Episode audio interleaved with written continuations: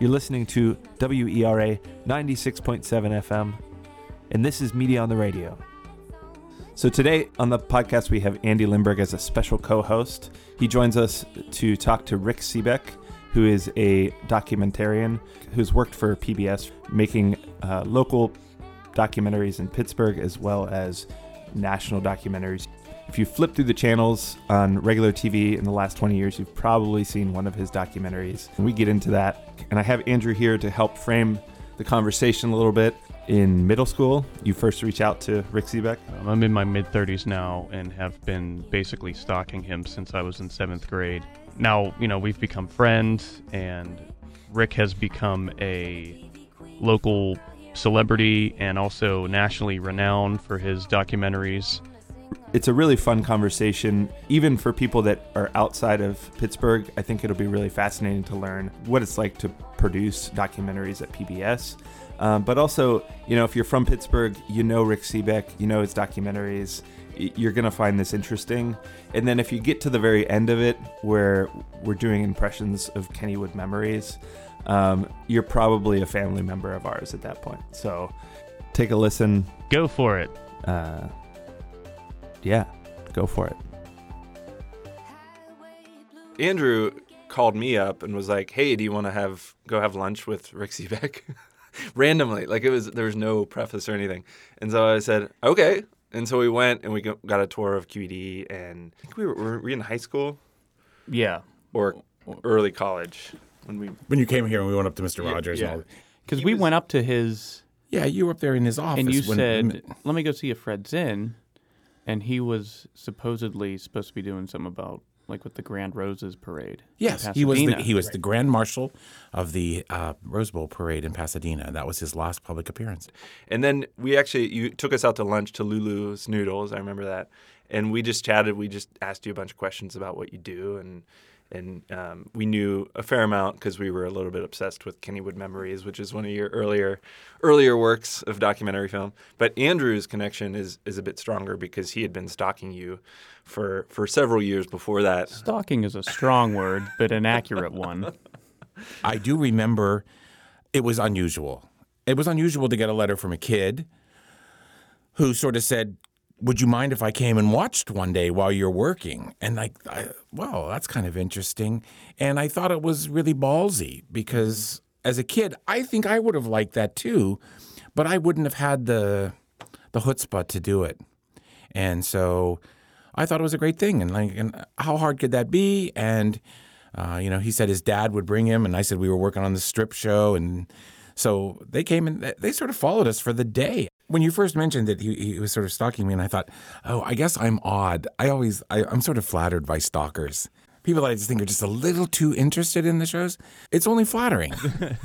Actually, yesterday, I was putting groceries in my car at the Giant Eagle in Edgewood Town Center. And this guy got the car next to me and he goes, uh, I love you. and I just thought, like, wow, that's nice.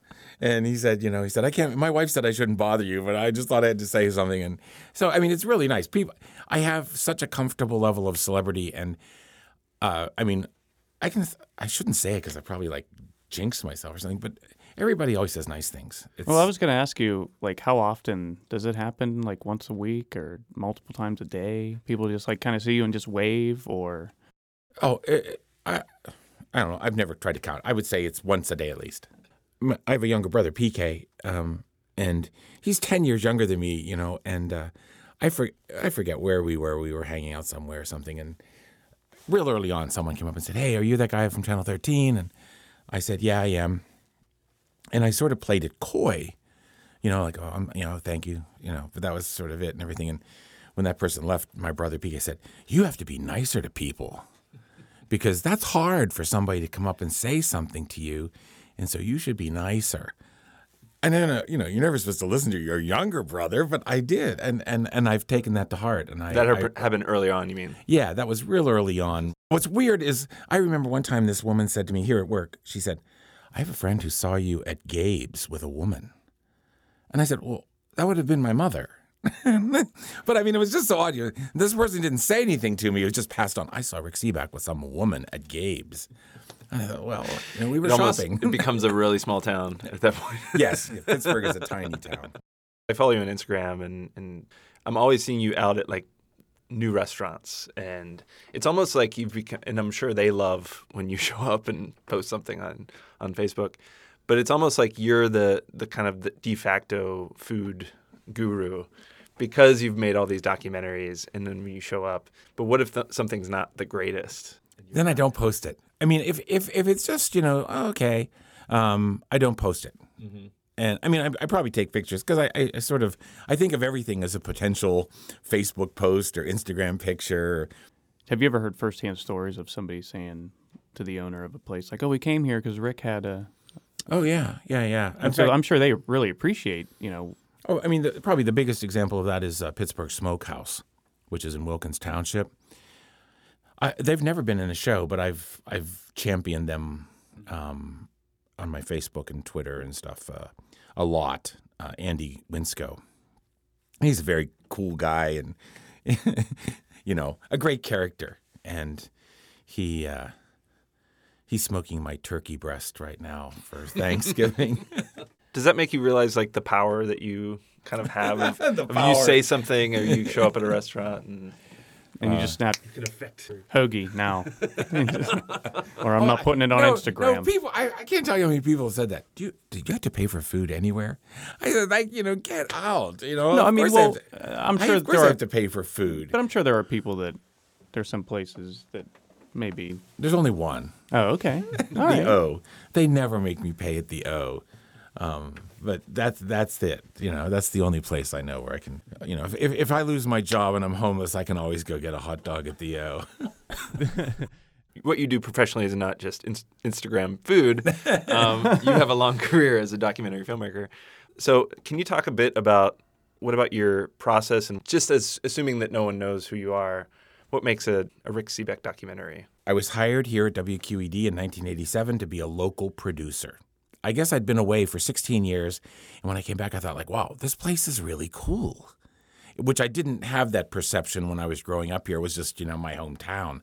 But then I realized, no, there's there's something really unusual here. So then I just started to celebrate those things. I always talk about the funk factor. The funk factor is really high, but you know, uh, the characters are really great, and not by design, but now I can see that basically my programs, local and national, are celebrations of small family owned businesses. There's a quote James Crumley is this novelist that I like, and he wrote a book called The Last Good Kiss. And in there, there's a character who says, I think in a bar, says, you know, it doesn't matter where you live anymore because every place is the same. And I just thought, like, you know, well, that's it's true to some extent, but no, there are still factors that make it not the same, and that's what I do. I try to find those things that are not the same. We did Kennywood Memories, which I had I mentioned at my uh, my job interview, and I said I've always wanted to do a documentary about Kennywood, and she said, "Ooh, that amusement park," because she was from San Francisco and she'd never even been to Kennywood, and I said, "Yeah, yeah." I said, "You know, I think for people that grow up here, it's really important. It's an important place." Did that was that the one that you think really people started to take notice? Oh, no question. No question. Yeah, we were we were operating at a very low level, and then we did Kennywood Memories, and all of a sudden, you know, it was on the cover of the TV Guide booklet in the Post Gazette, and you know, uh, and it, it was just everywhere, and, and people watched it, and uh, the the response was incredible, and that was our first DVD. It was VHS at the time. I'm sorry. Well, is there any chance that we'll ever see a, a return to Kennywood? Um, I think not. No. Um, yeah, people ask me that. That's the most asked I, question. I had that question in my head too. Yeah. Because I was just thinking about the all the '80s haircuts and styles that were. well, it's funny. yes. all the spandex and teased hair. But it's changed. it's changed. It's no longer a family-owned business. Right. And uh, you know, uh, yeah, the rides are different, and you know, but I, I think the attitude is still the same. I think what interests me more, and I've actually said this sometime, if we run out of money here and we need, you know, need to put together something, there's at least another hour's worth of material that I have on Kennywood from 1988. And I would love to play with that. You know, I know there's whole interviews we never did anything with. So I wouldn't mind, uh, you know, doing another Kennywood show, but it would probably be more Kennywood memories from 1988. You don't want to be that Hollywood producer that's like running low and running out of ideas. You're like, you know what, Kennywood 2, we're greenlighting it. Let's go. we need a Batman 7. Well, I did do things that aren't there anymore, stuff that's gone. Well, there was a lot of stuff, know, though. There was a and lot of things that are still here. When I realized people didn't want to fund shows about things that are gone, people would rather fund things that are about here because, you know, it sort of promotes the place. But those are still, I mean, It was still among our biggest sellers, yeah. Do you start with a big idea, like a top-down idea that you want to focus on this theme, or do you start with like a little story that kind of grows? Like, what is your process? I don't think there's any any rules, but I think it's more the former. It's more of a big idea that you know would let us do a lot of stuff. And usually, when I start, I don't know what kind of gems I might be able to find. And and I usually try to write my proposals in the conditional tense. I guess you know, we'll do stuff like this, or you know, and and I do some research online. I mean, when we started, there wasn't internet. When I did the ice cream show, it was all just word of mouth. I knew I was going to do a story about Penn State because Penn State is the ice cream capital of the world or something. So I got in touch with them. I said, Can we come up and do a story? And while I'm there doing that story, I say, Okay, can you make me a list of the top 10, you know, ice cream places that you would recommend based on your knowledge of ice cream? And of course, Ben and Jerry's were their probably their most famous graduates of the ice cream school at Penn State. And you know, it just went on from there. And then they, I found out about an ice cream collectors convention that happens every year, the Ice Creamers in Lancaster. And I went there and I asked everybody, could you give me a list of 10? And so, you know, and it's also, I think, one of the times when I realized, oh, you can't possibly do them all, but you can do a few. have you ever gone into an idea really excited that you kind of were disappointed by the end result of what you were getting? huh? No. No? No, You always find not. something? Yeah, because I, I sort of live by, I think it's Toulouse-Lautrec. I don't know why. Think painter. Yeah, the, the painter, At Toulouse the Moulin Rouge. Yeah, who said uh, everything is interesting if you look at it long enough. And I think that's true. You know, you can always find some angle to approach a topic and it becomes interesting to you. You've done so many projects and so many short kind of segment shows for PBS or the affiliate, and national shows and local documentaries. Is there one that when you're looking back that you know you just you just worked extra hard or put extra blood, sweat, and tears into? I know that if someone twists my arm and says, "What's your favorite show that you've ever made?" I'll say a hot dog program.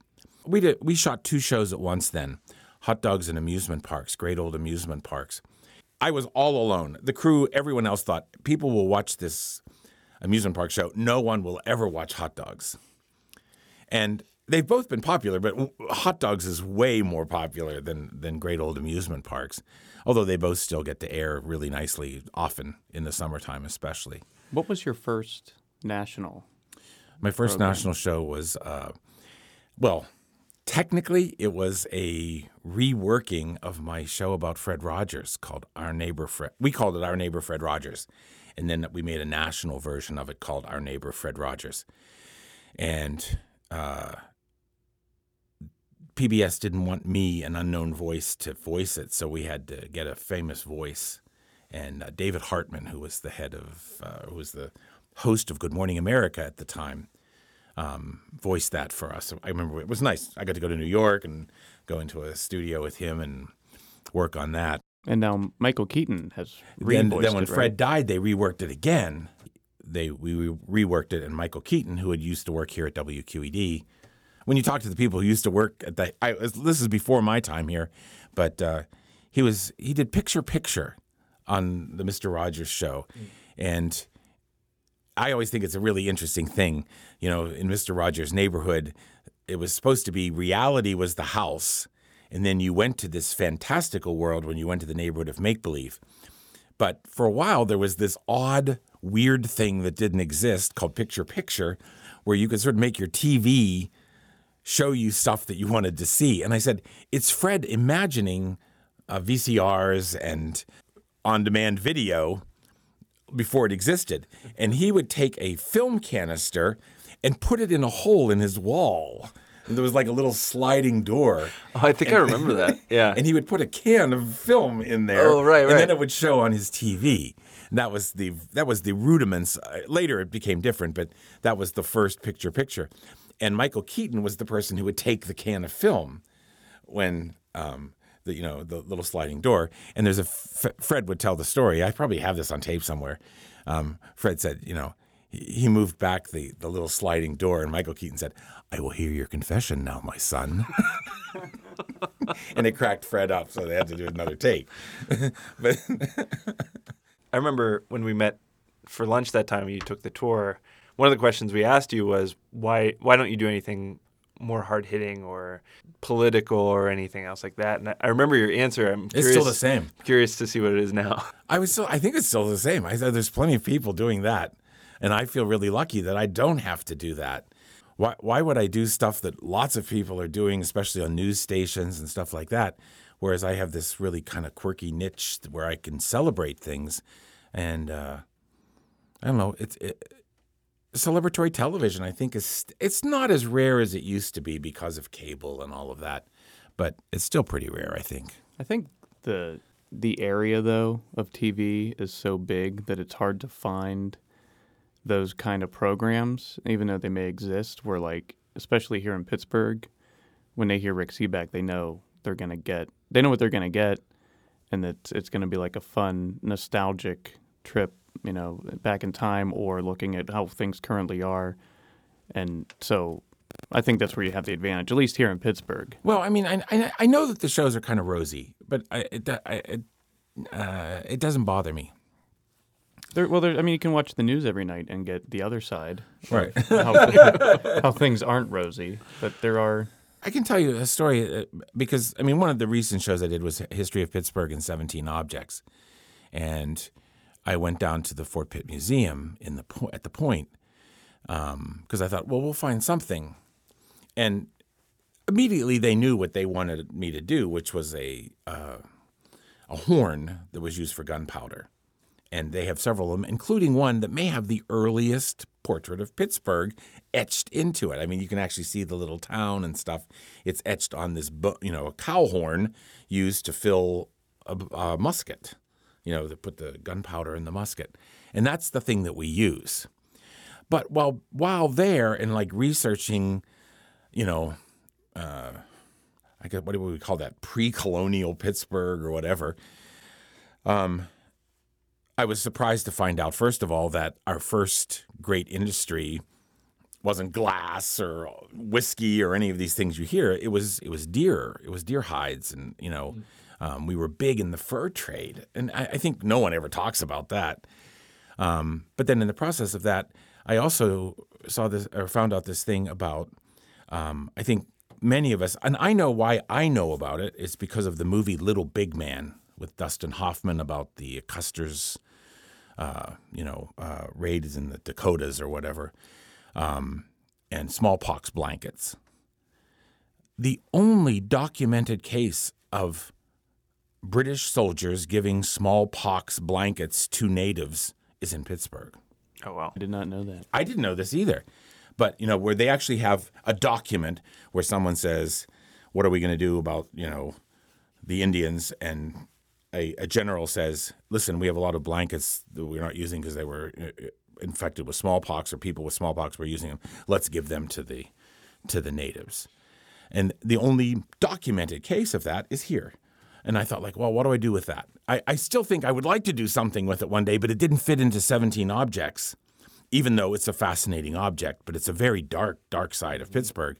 And I thought, if I go there, especially at the beginning of the show, how do I get myself out of that? So I did the deer horn or the cow horn.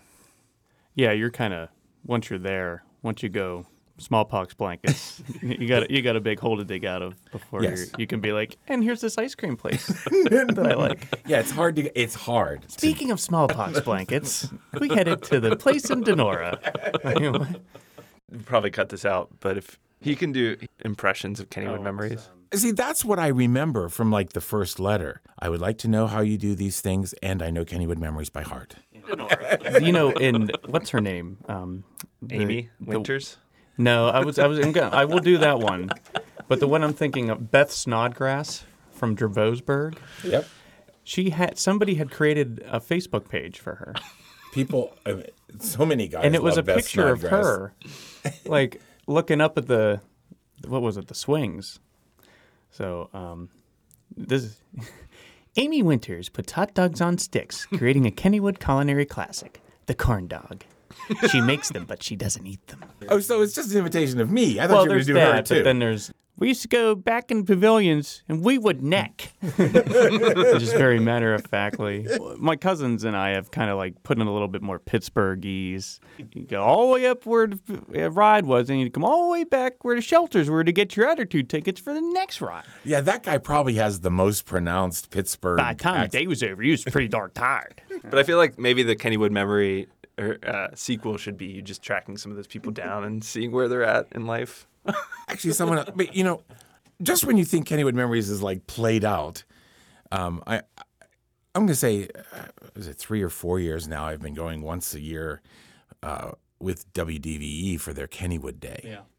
And Randy Baumann told me that he was getting ready for the first one, and he thought, "How- "How are we going to fill a whole morning with Kennywood?" And somebody said, "You know, you should watch Kennywood Memories," and he had never seen it. He's from Erie, and uh, he just he he really loved it, and so he started. And like what they do every year is they bring back people from Kennywood Memories, and they brought Beth Snodgrass. Was she this year or the year before? Um, and uh, Henny Henninger came out. He hadn't been to the park. He was there this year. He hadn't been to the park since it sold.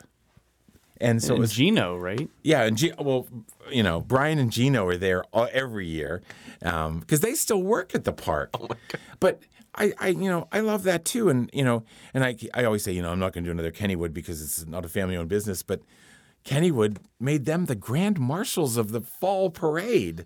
They're two head, you know, maintenance guys because they're so famous from Kennywood Memories. Well, it's, ki- I mean, the documentary, it's like a documentary about the documentary. That could be Kennywood Memories, like, Memories of Kennywood Memories. yeah, exactly. I mean, that's what it, and it's Charles, did, what happened to Charles J. Jacques Jr.? I think he's still alive. Charles Jacques. I haven't heard that he ever died. He moved to Ohio though, so he doesn't live in. Uh, you know, First time in the 1930s. What did he say?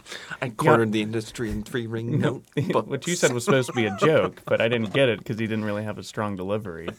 Trying to corner the industry in three ring notebooks. and what was the the uh, auto ride? Had a series of little hills that should go over. And it looks like rain on rainy days. They wouldn't quite get over them. And if you wouldn't quite get over them, there'd be one right in back of you, and there'd be a big accident. And that then, very good. burned burned into his brain. Well, you know what it is because, and it's Watch out, mother! You're gonna sit on me. the turtle. it's because you remember those things you when you're a kid. Mm-hmm. Yeah. You know, it's like music. You you know that music when you're in junior high and stuff like that. That music you can still you know the lyrics and all of that. Mm-hmm. Um, and so I- I'm just lucky that there was a generation that watched Kennywood Memories so much they knew it by heart. Well, I appreciate you know you not even hesitating, your willingness to help me out, and uh, your friendship after me being a complete weirdo kid. It's now, now I'm just a weirdo older person. so. yes, I think we got it. Cool. It's gold. I don't know, but it was fun. Check out the back episodes on waitwhatpro.com. This is Devin Gallagher, host of Media on the Radio, and thanks for listening.